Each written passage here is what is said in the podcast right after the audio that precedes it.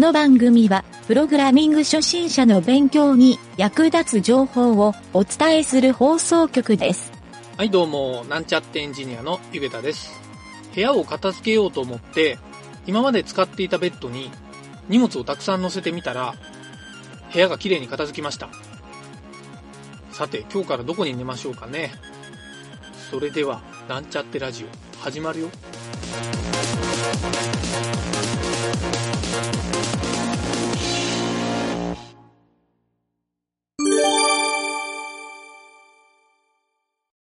はい、それではホームページを作るときの工程についての話、えー、こちらをですねしてみたいと思います。今回はですね、運用についての必要な話というのをしてみたいと思います。ホームページを作ってほしいと依頼されたときに、その運用まで考えている人っていうのは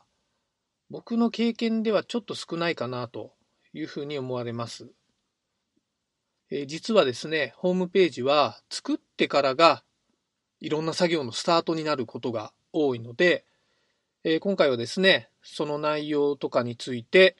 話してみたいと思います。例えば、作ったページがですね、オウンドメディア、業界情報などを掲載するブログ形式のコンテンツメディアというのを立ち上げたとしたら、このホームページとかですね、そこの中のシステムを作って完了ということではなくて、そこに掲載する記事を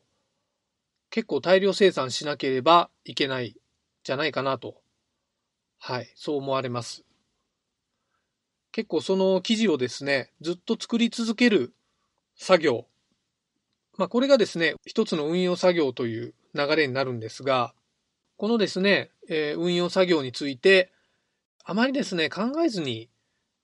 オウンドメディア作りたいとか、ブログページ作りたいというふうに言っている方、まあ結構まあまあいらっしゃるので、えー、そうした点はですね、ちょっと今回のこのポッドキャストを聞いて、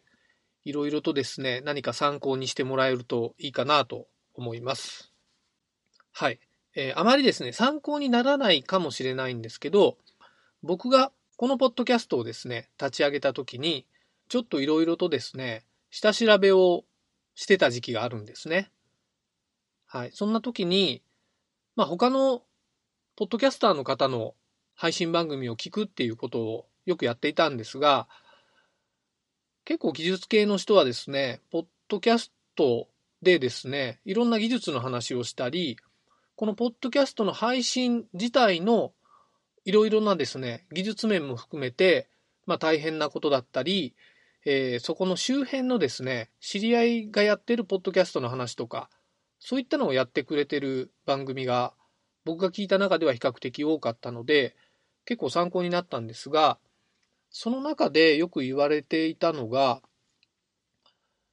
多くのポッドキャストを配信している人が、まあ、スタートする人はですね最近結構増えてきているというふうに言われているんですけど、えどうやらですね最初のじゅっかいぐらいが一つの山になっているようで、じゅっかいぐらいで配信をやめてしまう人っていうのも結構多いらしいですね。はい。始める人も多いんですけど、やめていく人も多いというような話を、ちょっとですね、僕が聞いているポッドキャストの中で何番組かの人が似たようなことを言っていたので、えー、僕もですね、一回、えー、このポッドキャストを立ち上げるときに、まあ、とりあえずじゅっかいという目処をつけてやろうかなというふうに思っていたんですけど、まあ、それだとじゅっかいで終わってしまうなと思ったので、まあ、とにかく継続して続けるというふうにしないと意味がないなというふうに考えたのを思い出しました。はい。結果的にひゃっかいを超えた時点で結構自分なりにコンテンツが溜まってきたなという感じがしてですね、まあ、何か達成感のようなものは一つありました。はい。ホームページの運用作業もこれに非常によく似ていて、ホームページを立ち上げている以上は、実はこうしたですね、継続的な更新だったりメンテナンスっていうのを続けていくっていうのが一つの運用作業になります。はい、この続けるということはですね、一つ大きなですね、スキルなんですけど、三日坊主っていうふうに聞くとですね、結構ネガティブな印象を受けるんですけど、まあ確かに、このホームページの運用において、定期的に続けることができないっていう人は、えー、あまりですね、ホームページを運用してもですね、まあ、それがビジネスにつながるとか、何か大きな集客につながるようなことはあまりないかなと思われるんですね。まあ、それも考えてですね、やっぱり自分がゴールを設定するっていうのは一つ大きい要素だなというふうに考えられます。まあ、公開している以上ゴールがないっていうふうに考えると、結構ですね、しんどいなというふうに感じるかもしれないんですが、例えばこれが会社の情報を載せるホームページを作ったとしたら、えおそらくですね、そこは何かしらの集客を見込んでるとかですね、まあ、誰か関連がある人にこのページを見てもらって、えー、まあ商売につなげたいとか、採用ページとかであれば、まあ、多くの転職希望者の人に見てもらって、採用につなげたいとか、そういうふうに思うはずなんですけど、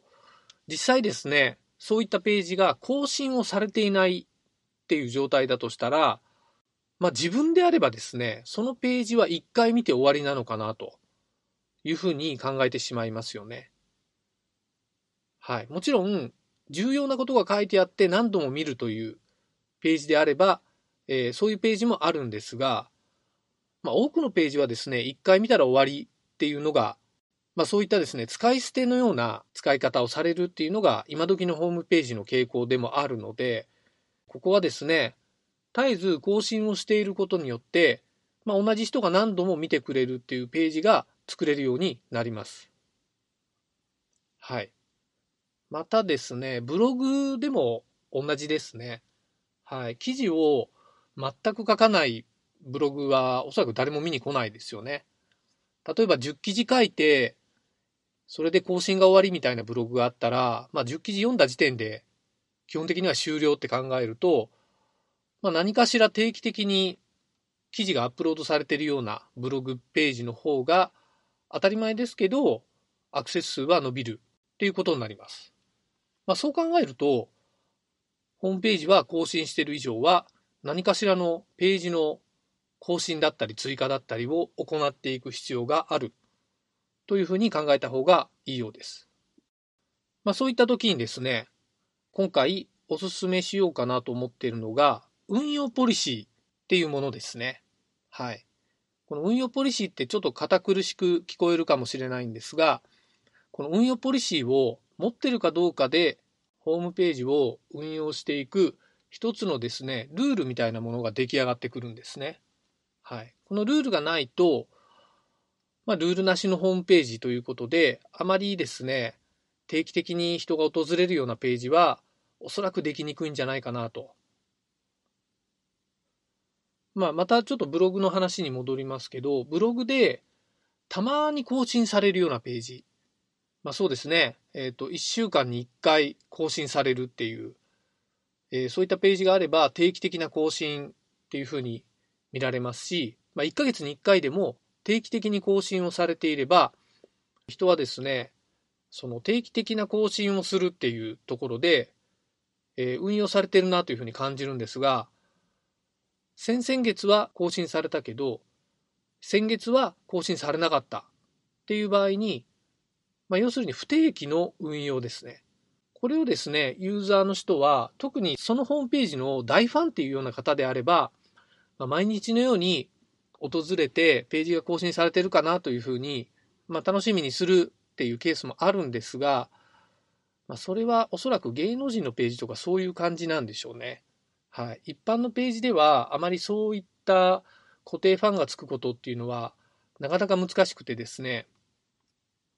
えここはですね、運用ポリシーをしっかり定めて、例えば週いっかい、まあ、できれば何曜日の何時にページを更新する、ブログの記事をアップするっていうようなルールをつける方が、えー、それを見ている人もだいたいそこに合わせてですね、その時間に行けば新しい記事が読めますよという、まあ、そういう指標にもなりますよね。はい。まあ、そんな感じでですね、えー、結構小さいページであればあるほど、そういった更新情報っていうのをしっかりと運用していくというのが、この運用ポリシーで重要なポイントになるかなと。まあ、今回お勧めしたいなというポイントなんですけど、要するに飽きられないように工夫しましょうということが言いたかったんですね。はい。とりあえず、えー、こんな感じでですね、運用ができるようになったら、これでですね、一通りのホームページの構築作業というか、まあ、あとは運用を続けていくだけなので、えー、ルール付けも含めて完了ということになります。はい。もちろんですね、あの運用の中には、ドメインとか エスエスエル の更新作業とかですね、まあ、サーバーホスティングの、えー、契約更新の作業とか、結構事務的な作業っていうのはいっぱい発生するんですけど、まあ、こういったのは、えー、もちろん忘れないようにしないと、えー、不定期にやってしまうと大変なことになってしまうので、まあ、この辺はですね、ちょっとしっかりとカレンダーなどで運用していくのがいいかなと思っております。はい、えー、そんな感じでですね、今回、ホームページを作る時の工程についての話、まあ、運用の話を今回したんですが、最初からですね、ホームページを依頼されるというところからですね、まあ、どういうふうな思考で僕がですね、いつも構築をして運用までしているかという話をしてみたんですが、ちょっとですね、偏った内容にもなってるかなと思ったので、えー、またですね、次回以降もまあ、こうしたホームページの構築以外でも何かしらのインターネットとかアプリケーションとかのツール開発とかサービス開発っていうような点についてもお話をしていきたいなとも思っておりますので、またですね、ちょっとこんな話もしてくれっていうような意見がある人はですね、お便りをもらえると大変ありがたいなというふうに思いますので、ぜひですね、内容に反映させてもらいたいなと思いますので、えー、ぜひお便りを送ってもらえると助かります。はい、そんな感じで今回はこれで終了します。お疲れ様でした。